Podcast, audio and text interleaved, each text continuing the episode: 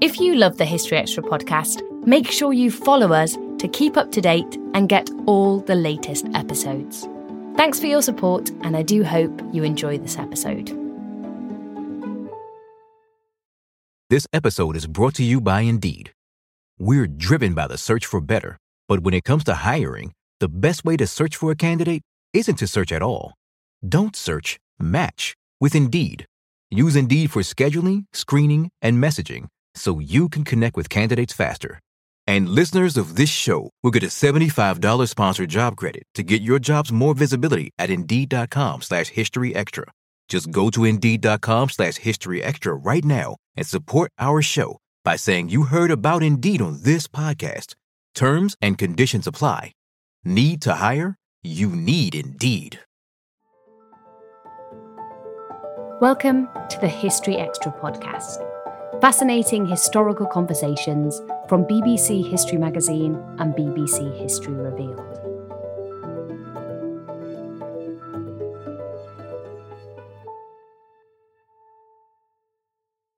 Where does the word chivalry come from? How should an honourable knight treat his vanquished foes? And do chivalric ideals underlie modern day misogyny? In our latest Everything You Wanted to Know episode, the medievalist Lydia Zeldenrust answers listener questions on chivalry, the idealised code of knightly conduct that arose during the medieval era. She was in conversation with Rebecca Franks. Thank you very much for joining me on the podcast today, Lydia. We're here to talk about chivalry, which is a word I think that we're all familiar with today. But I'm curious to know where did it come from and what did it mean? It's a very good question because chivalry is one of those terms that is tricky to define, as I'm sure we will talk about. But the term itself, kind of etymologically speaking, it comes originally from Latin, but the way it reaches English is through French. And in it, there are little hints already as to what the term means. So if we take the French term for chivalry, which is chevalerie, you can already see some of the kind of hints of what it is connected to. So we have in that, we have chevalier, so the word for knight, the French word for knight, but also within the word chevalier, we also have cheval, which is horse, which kind of gives us a hint already that knights were originally very much associated with the horses they wrote. Chevalier kind of means horseman, as it were. They're kind of seen as a unit. So chivalry as a term is very much associated with these knights on horses, these military figures, and that is how it comes into our vocabulary. But of course, its its meaning and the kind of senses that we associate with it sort of change over time. We often think of the code of chivalry. What did that mean and who did that apply to? I mean, you've given us a hint there of these knights. Yeah, so I did kind of give it away a little bit in the definition, in that this is very much about knights. This is the world of knights, the aristocracy, the elite. I'm afraid if you're the local peasant, a lot of this doesn't apply to you. You are just collateral damage on the battlefield. but the way chivalry kind of starts, the way we know the concept now, it's very much centered in this post Carolingian world. So, this is world of Charlemagne, the great emperor who ruled over vast swathes of Europe. And as his kingdom sort of collapsed, there was a lot of infighting. There were kind of local barons kind of fighting with each other, local warring states. And whereas before, if there was warfare and this kind of men coming together to fight for a cause, it was often a case of going abroad and fighting someone else. Whereas now you could be fighting your neighbor. And what we see is that there is a sense that these men are their equals and perhaps you don't treat them the same as kind of this this other enemy that you must defeat for the greater good as it were and so we start to see that sense of how one should behave on the battlefield and how one should treat one's equal and and again this is very much nobleman kind of how they treat each other and it changes over time. So the Crusades kind of give it a boost. It starts to get more religious connotations, the idea of chivalry, the idea of fighting for God, and becoming a martyr if you die abroad, kind of fighting for God's cause. And then we also see in kind of the earliest sources there from the 12th century. These are usually historians or religious writers who write about chivalry and the idea of knighthood. And then towards the end of the 12th century, we also see literary authors kind of picking up on the idea and giving it new meaning as well. So it starts to get more kind of associations as well of the ideas of how to treat ladies and how to behave quite courtly and how to kind of, I don't know, traipse around a forest. And so, in a way that other knights might recognize you as a, a fellow knight. I think what we associate it with nowadays mostly is this idea of honor so this honor of among men. We see some authors from the period also writing about prowess. There's quite a, a lot of medieval knights who, who, kind of write their life story or they write a guide to chivalry, as it were, and they often write about the physical demands of the job, how difficult it is, and how much discipline one must have. We associate it, I think, with courage. One must always be brave, of course, and bravery isn't necessarily the absence of fear, but it's kind of facing it head on. There's also mercy, the way you deal with defeated opponents, and also mercy towards bystanders, those who who are not at all involved in the conflict, how you treat them. There's prudence, one must be wise. And we also see people writing about using moderation and kind of not too much splendor. Now, as I say that, actually that changes over time. So you see that people writing in the 12th and 13th century about kind of moderation and using it for good and things like that. But we start to see towards the end of the medieval period, 14th, 15th century, that it is actually very much associated with lavish displays. So chivalry kind of moves from the world of the battlefield to kind of public displays of valor and martial prowess. So things like tournaments, ceremonies of various orders, things like the Order of the Garter, etc., which is very popular. And actually, it becomes more like a lavish display. So all the things that early authors kind of warn people about what they shouldn't do, they totally do in the late medieval period. And it's all about what you wear and whether your helmet looks flashy enough and has like a dragon on it or something to indicate the kind of great knights of old that you are trying to imitate and trying to kind of put yourself in that longer tradition. So it very much morphs over time. And then it also has a bit of a renaissance in the Tudor period. Henry VIII is a big fan of chivalry, particularly of Arthurian stories, as his father was as well. Henry VII famously names his first child Arthur who sadly passes away, but also under Elizabeth I, this idea of the tournament and chivalry, etc., is very much still there. And she treats some of her courtiers as kind of special knights who are quite fabulous also in the way they dress and how they behave. And we start to see there as well that inheritance of how one behaves towards women and kind of the court. But yeah, it's a slippery term, really, chivalry. I can't give you one definition. It's not like if you bought a piece of armor in the medieval period, it came with like a little pocket with a how to do chivalry booklet. I'm afraid it doesn't really work that way. So we've got various authors writing about it, and sometimes they contradict each other and themselves at times. So there is not one kind of key manual for everyone. It's also a term that changes over time. So I think our modern idea of chivalry is quite different from what it would have been in the medieval period too. It's more to do with how to behave gentlemanly and how to never ask a lady her age and hold the door open for women, that kind of idea. And that's very much a 19th century inheritance. That's kind of a reinterpretation in the 19th century of what chivalry means. So it's quite a it's a nebulous term, hard to pin down, but there are some key aspects which is very much to do with how knights behave towards each other. We don't always realise just how much our negative thoughts and experiences stick with us and weigh us down you may find your brain constantly running through a highlight reel of bad moments. That comment your friend made last week that hurt your feelings, that frustrating thing your mum does, or that silly thing you said in a meeting. Maybe it's time to get it all off your chest, whether it's a tiny annoyance or something much bigger. Talking about it can give you some relief and lead you to a potential solution. That's where therapy comes in. It's a safe space to share whatever's weighing you down and learn to process it so your internal highlight reel can focus on the good stuff. And BetterHelp offers affordable online therapy on a schedule that works for you. Connect with a licensed therapist by text, phone, or video call. Start the process in minutes and switch therapists anytime. Let it out with BetterHelp. Visit betterhelp.com slash historyextra today to get 10% off your first month. That's betterhelp, H-E-L-P dot com slash historyextra. This episode is brought to you by Indeed. We're driven by the search for better, but when it comes to hiring, the best way to search for a candidate isn't to search at all. Don't search, match with Indeed. Use Indeed for scheduling, screening, and messaging so you can connect with candidates faster. And listeners of this show will get a $75 sponsored job credit to get your jobs more visibility at Indeed.com slash History Extra. Just go to Indeed.com slash History Extra right now and support our show by saying you heard about Indeed on this podcast. Terms and conditions apply. Need to hire? You need Indeed. That leads us on really nicely to one of our readers' questions. So, George Haig on Facebook wanted to know were there common texts that outlined the accepted practices? And if so, under what authority were they adopted? Oh, it's a really good question. So, as I said, there, there isn't like one manual. Having said that, there are some authors who are seen as the key authorities on the subject. But again, they do often contradict each other, which kind of makes it interesting. But most of the sources that we have are from the early 12th century. The earliest sources are religious writers. And as you may imagine, it's often kind of condemning violence and kind of saying, you know, people are going around killing. Oh no, we worry about their souls.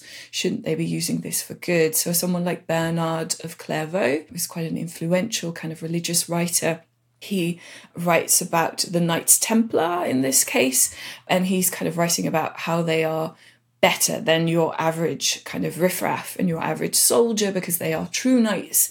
They are truly chivalrous, and that is because they fight for God. And so, in their case, it's not just this uncontrolled male violence, but they are actually directing that for good so that when they die, their soul is not at stake, but they are martyrs and they will be rewarded in heaven. There's obviously lots of problematic consequences to that idea. We have some other religious writers around that period too. And then we also, our other sources are literary sources so that's from the 12th century onwards, which give an idealized view of chivalry, to be honest. I mean, you can often wonder what works in the story might not work in real life, and there's lots of examples of records of historical battles that show that they often go very differently. This idea of mercy wasn't always upheld, for instance. On paper, that's great, but we find that that often only holds for aristocrats. One of the reasons mercy becomes quite popular, for instance, during the Hundred Years' War, is that you can ransom prisoners. So rather than killing them, you have to get rid of them. Someone might want to have revenge. It's very icky. What you can do is kind of ransom them, and then you look great, quite chivalrous, and also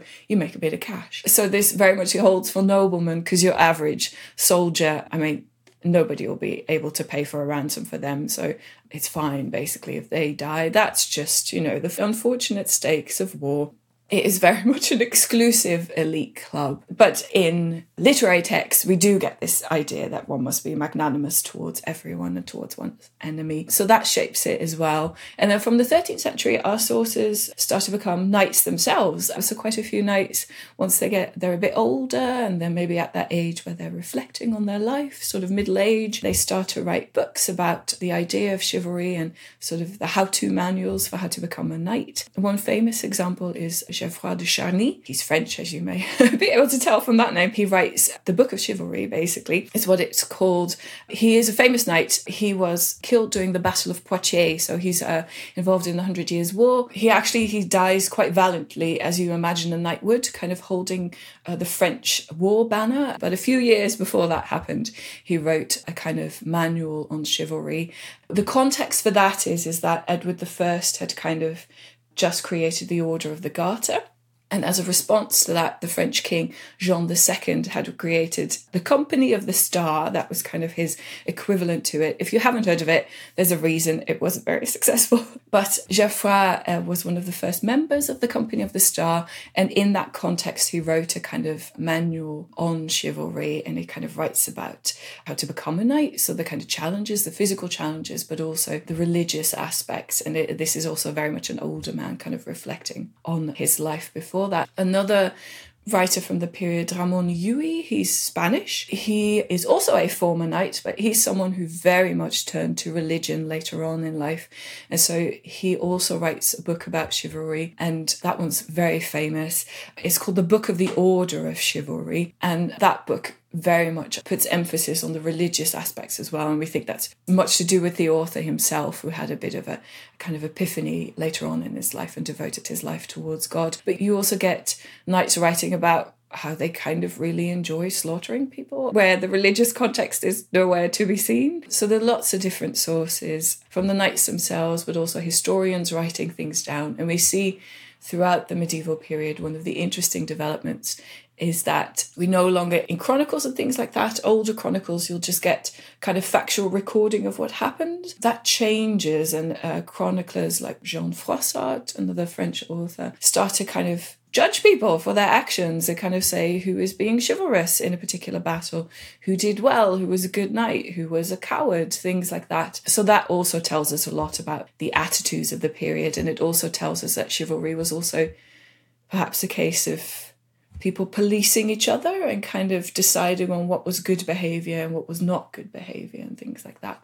So it's a mix of sources. There isn't one source, but if you put it all together, there is a lot that they have in common. So it gives us a general view of what chivalry was like in the period. A related question comes from Rosemary Kelty on, on Twitter. So she is asking, why did the ideals of chivalry transfer from texts to the real world, i.e., nobles taking on these ideas in practice? I don't want to answer for you. From what you've been saying, it sounds like actually maybe it's a two way process. You know, those two things are happening in parallel.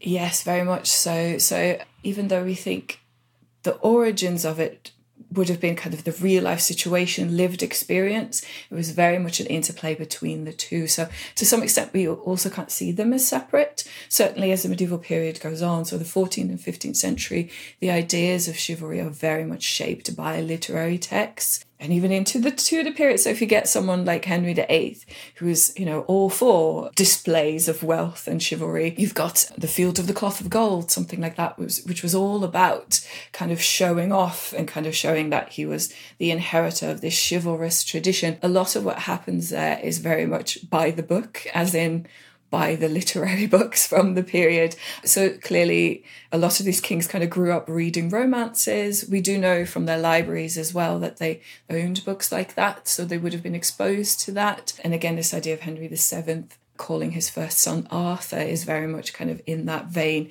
because he was supposed to be the once and future king, right? So it's art imitating life and then life imitating art. And sometimes you can't quite tell where the line between the two is, which is fascinating, really, for the period. It's also why later texts like Don Quixote work so well, because there you have a knight who actually has read too many of these books, and it sort of says that it's rotted his brain, and he's walking around like he is in a romance, and imagines himself a, a great knight on a noble steed rather than on a donkey that parodies that idea that some people are, are fed too much on a diet of romance and chivalry. The question of why, though, is a really interesting one because it's much easier to describe the how, of course. We can often pinpoint a particular noble person who was inspired by something and then started a new order or had a feast or a tournament where everybody adopted the names of famous knights, things like that.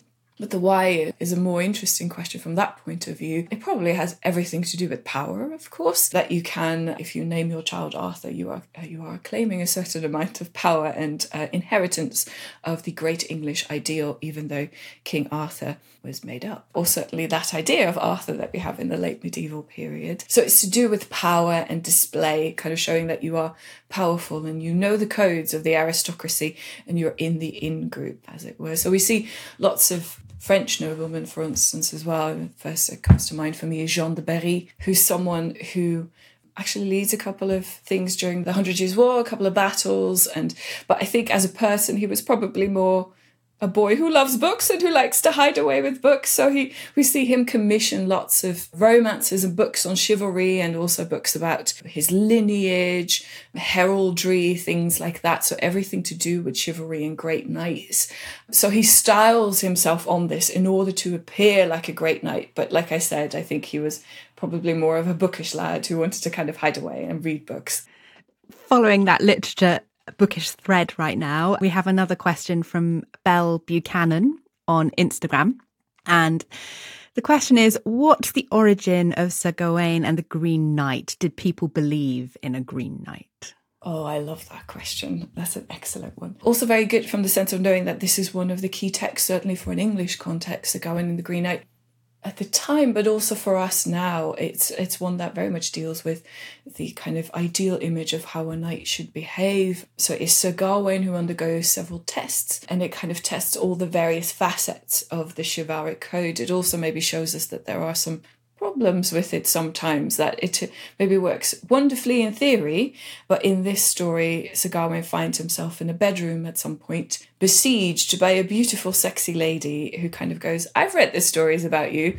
I know that you like ladies. What about me? I'm a pretty lady. How would you deal with me? And of course, romances dictate that you must be chivalrous towards women too, and you must kind of accept their advances, accept the problem here that this woman is married. And that is very much a no, because she is the Lord's wife. So it kind of shows us some competing codes there. Should he be chivalrous towards this beautiful woman, or should he actually be loyal to the host? And so it also exposes, I think, some of the possible contradictions contradictory morals in the chivalric code. It's a late 14th century romance, The Gawain and the Green Knight.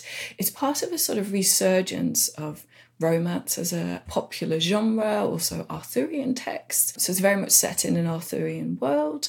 But we don't actually know who wrote it we call him usually the Gawain poet or the Pearl poet because he also wrote another text called Pearl. So there you go. We think one of the theories, kind of going by the way he describes the court and things like that, is quite vivid and seems to really know what's going on. There are some descriptions of the hunt in it as well. So this might indicate that we're dealing with someone of aristocratic stock, of aristocratic background. But then other scholars have kind of said, well, but you could also pick up that knowledge from just reading lots of books. Maybe you can read a hunting manual or you can read lots of romances and know about the court. So it doesn't necessarily tell us anything. So I'm afraid I can't give you the answer of who exactly wrote it and what the context is, but it certainly shows a, a fascination with chivalry as a concept. So what happens in it, kind of the famous scene is Gawain has a shield and it has a pentangle on it with five points.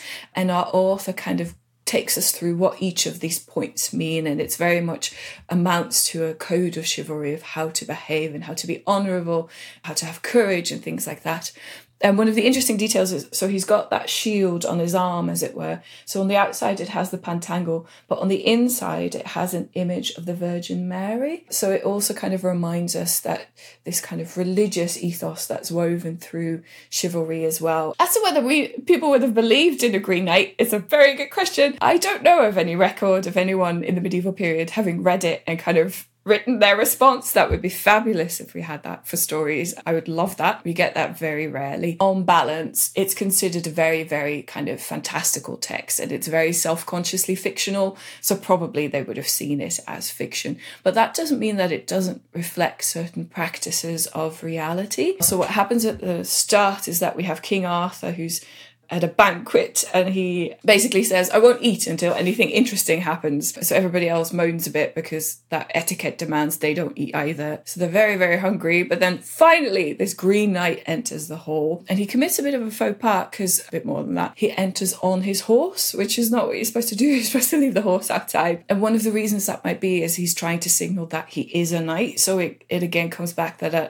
to that idea that the knight and the horse are kind of a unit, as it were. He looks like them basically. So the narrator kind of gives a long description of he's very, very green and his horse is very green too, but he gives a long description of the horse's trappings, armor that the knight is wearing to emphasize that this is a knight. So this is one of them. So we have the Arthurian knights here and the noble women, and they see someone like them entering, and that's probably why it works. So if the story had been something like Sir Gawain and the Green Fisherman or something, it wouldn't have worked. They wouldn't have taken the challenge at the start of going, if you chop my head off, I'll chop yours off, because why would you listen to him? But because it is a knight, that's why it works. So it probably does reflect some of that reality of kind of chivalry only gets taken seriously if we are talking about the aristocracy and if we are talking about real knights in that sense.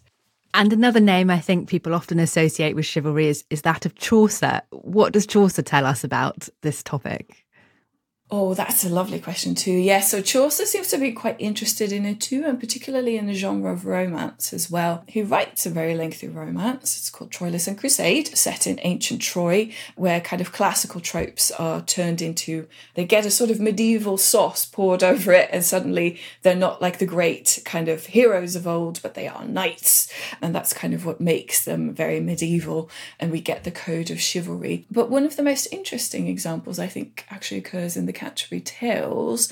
So I think some of us will know that there is The Knight's Tale. There was also a film called The Knight's Tale, which very much kind of takes that as its starting point. And we get introduced to the knight at the start of Chaucer's Canterbury Tales. And the way he's introduced is quite interesting because it's alongside his son, who is a squire so he's introduced first because we get the sense that there's a hierarchy of all the pilgrims in the Canterbury Tales. And so the knight is introduced first as he has the highest status, and then the squire comes next. And they are kind of juxtaposed.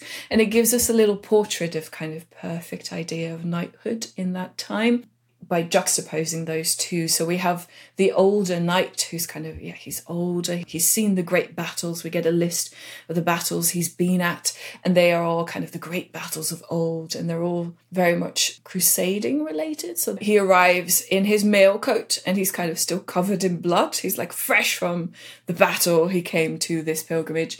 And then we have Juxtaposed with that, we have his son, the squire, who's very much the kind of new style of chivalry. He's the one who's read too many romances, basically. He's read too many books. So his kind of chivalry all lies in how he dresses. He has quite fancy outfits, and the narrator pauses to describe all the embroidery on what he's wearing, his lovely shoes, his hoses, things like that. Also, how his hair looks. We're also told that he can sing and he sings to the ladies and he can play an instrument, you know, details like that, which kind of show this kind of more literary depiction of chivalry. So, whereas the, the knight represents this old, warfare, battlefield kind of chivalry. This is the new kind of prancing around in pretty outfits and singing to ladies. That's basically what we get.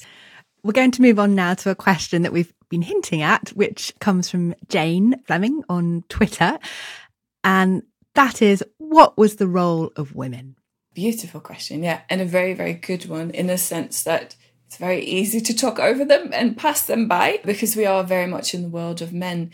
But there are some cases where we do see that women had something to say in terms of chivalry. Now, partly that's in stories, so I will say that the general motif of these stories is that the woman is there to be looked at in romances. She's there to be beautiful, wear lovely clothes. Guinevere is a typical example of that. Lots of descriptions of her beautiful hair and her face and her lips and her clothes.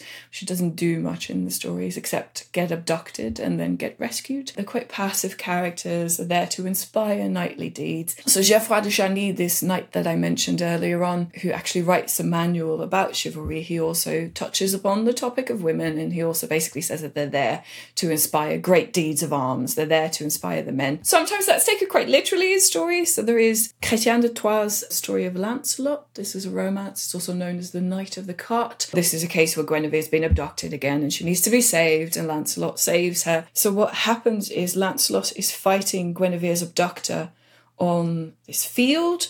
So behind his enemy is a tower, and on top of that, there's Guinevere, who's been imprisoned, and she kind of looks down at him as he's fighting.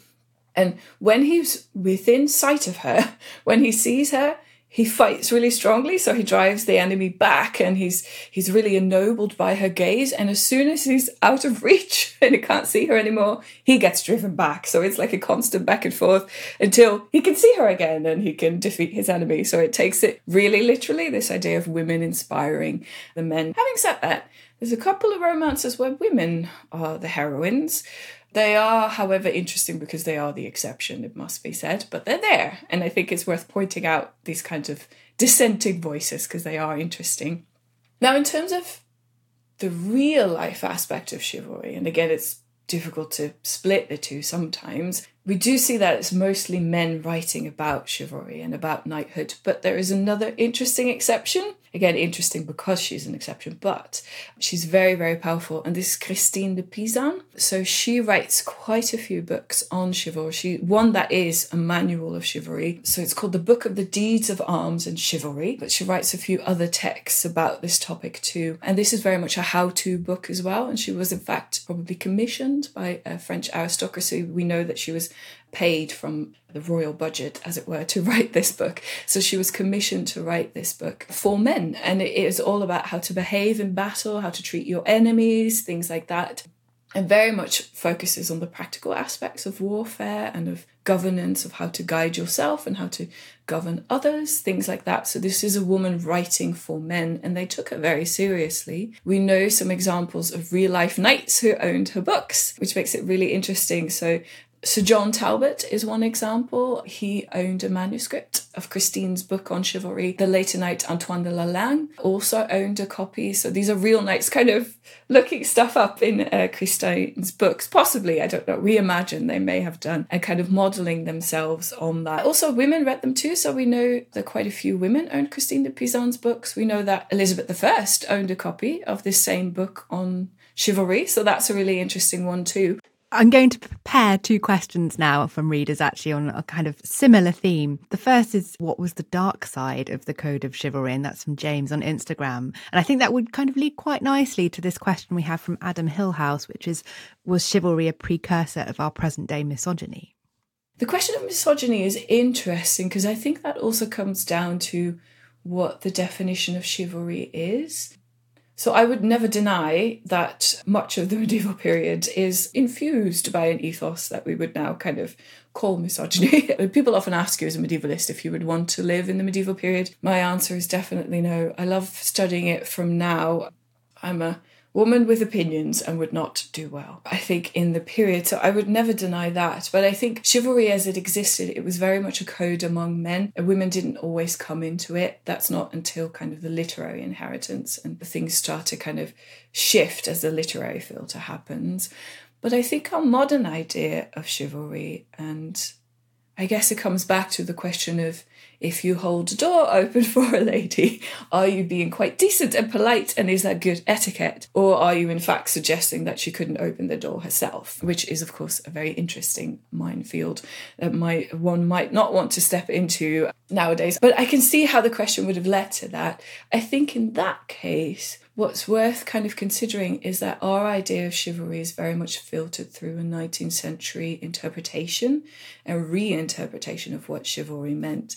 So, what we start to see in the 19th century is that French, British, and American authors are kind of rediscovering the idea of chivalry and they are redefining it as they are rediscovering it. So, someone like Sir Walter Scott is quite famous, I think, writing about chivalry in Ivanhoe and kind of the other Waverley novels he writes about chivalry as quite a lovely ideal. I wish that was what it was and how it worked in practice, because he very much writes about it as a violence being a last resort, as honor and courage and things like that, but also this idea that the strong must protect the weak. And I think, yeah, if you look at records of medieval battles, that was very much not the case. The Black Prince, for instance, Edward the Black Prince, very much known for being the flower of chivalry because he treated French noblemen and particularly the French king so well when they were held ransom and when they were held captive. But he also you know, brings a band of men together and ravages the countryside, burns everything, and, you know, horrible, horrible tactics towards civilians. And, you know, if you're just a common soldier, this kind of ethos of protecting and kind of being honorable does not extend to you. The idea of being merciful on the battlefield. Yeah, you need to pay ransom, and if you can't afford that, then I'm afraid, yeah, you're dead. But I love it when Walter Scott talks about this. I think that's where this inheritance with this kind of you know the whiff of misogyny as it were kind of comes from because it, he really writes about it in other authors in the period as protecting the weak. But in the 19th century over time the weak started to mean women. I think collective groan is what we insert here. And then that's the idea of chivalry that we still live with today, which doesn't necessarily reflect the medieval period. I did have another example of a dark side this is what it makes me think of straight away when you when you say something like dark side is the conquest of the americas. So this is a bit lesser known but when the first spanish conquistadors went to the new world went across the atlantic and particularly in mexico some of them wrote down accounts of what they did what they found there. And we see in a lot of these cases that these men kind of cast themselves as the heroes in romances. So they wrote about themselves as knights, as chivalrous figures, and kind of bringing their enlightened Christianity and noble chivalric behavior to the savages on the other side of the Atlantic. And obviously that leads to lots of atrocities and lots of problems and of not quite seeing the natives there as fellow human beings. And yeah, the bloodshed continues in that sense. And obviously, we've discussed how chivalry was sort of a, an ever changing concept, really, through time. But that original kind of medieval chivalry, how long was that in practice for and when did it decline? Oh, so that's quite difficult to pin down as well. So scholars don't agree on this, and it kind of depends on what you think, again, what the definition of chivalry is and when it stops. There's one argument to be said that maybe it declines after the Hundred Years' War, when maybe these kind of large scale battles didn't happen anymore. Certainly not for a British context, although you get the Wars of the Roses, so infighting. So some have said maybe the Wars of the Roses is the latest point and that that's when it ends. But then, of course, you get this rediscovery of chivalry in the Tudor period, kind of continuous in the Elizabethan period, but that's often a kind of a quibble about terminology. So if you think it's more to do with the warfare and actual practice of actual knights, it probably ends a bit earlier than if you think it is also this ethos that kind of continues in books, in literature, in tournaments, and displays. Then it continues for quite a bit longer, well into the 16th century. And then, yes, we have this later rediscovery. So, yeah, depending on where you put your emphasis, the answer is the 14th, the 15th, the 16th century, or it never died at all. Uh, Thank you. And let's fit in one last reader question. This is from Paula Berenstein. She asks Is there a history of chivalry in places outside of Europe? Oh, that's an interesting question, too. A tricky one. One of the interesting things about chivalry as a concept is that the term itself is used in the medieval period by people writing about it. We're not often in that position as medievalists uh, because often the kinds of things that we write about are post medieval terms that we came up with that we call a phenomenon that happened in the medieval period. So this is quite unusual that they actually use the term itself, whether in French or Latin or the English equivalent, say. Uh, there's German equivalents. We have German knights writing about things too. So in Western Europe, we do see it a lot. We also see it coming up in Central Europe as the threat of the Ottoman Empire rises after the fall of Constantinople in 1453. But to say that it's outside of Europe is a tricky question. If you boil chivalry down, to a warrior code, then absolutely. This idea of how warriors should behave and how should they treat each other, that's a phenomenon you find in lots of cultures and across history. But the term chivalry does seem to be quite a European specific term. But it's been argued, for instance, that uh, Japanese samurai, say, have a, a, similar kind of code, which is obviously not the same, but it boils down to a similar kind of morals and set of ethics around how to treat each other and courage and honor and things like that. But of course, what is considered honorable might be quite different. But like the example of these conquistadors going across the Atlantic and taking that chivalric ethos with them, it does spread and it does have an impact. So, yeah, it's an interesting one. That was Lydia Zeldenrust. Lydia has appeared on our podcast before to discuss the strange world of medieval romances in more depth. Just search for Knights, Dragons, and Beasts in your podcast feeds to bring that up. Thanks for listening to the History Extra podcast. This podcast was produced by Daniel Kramer Arden.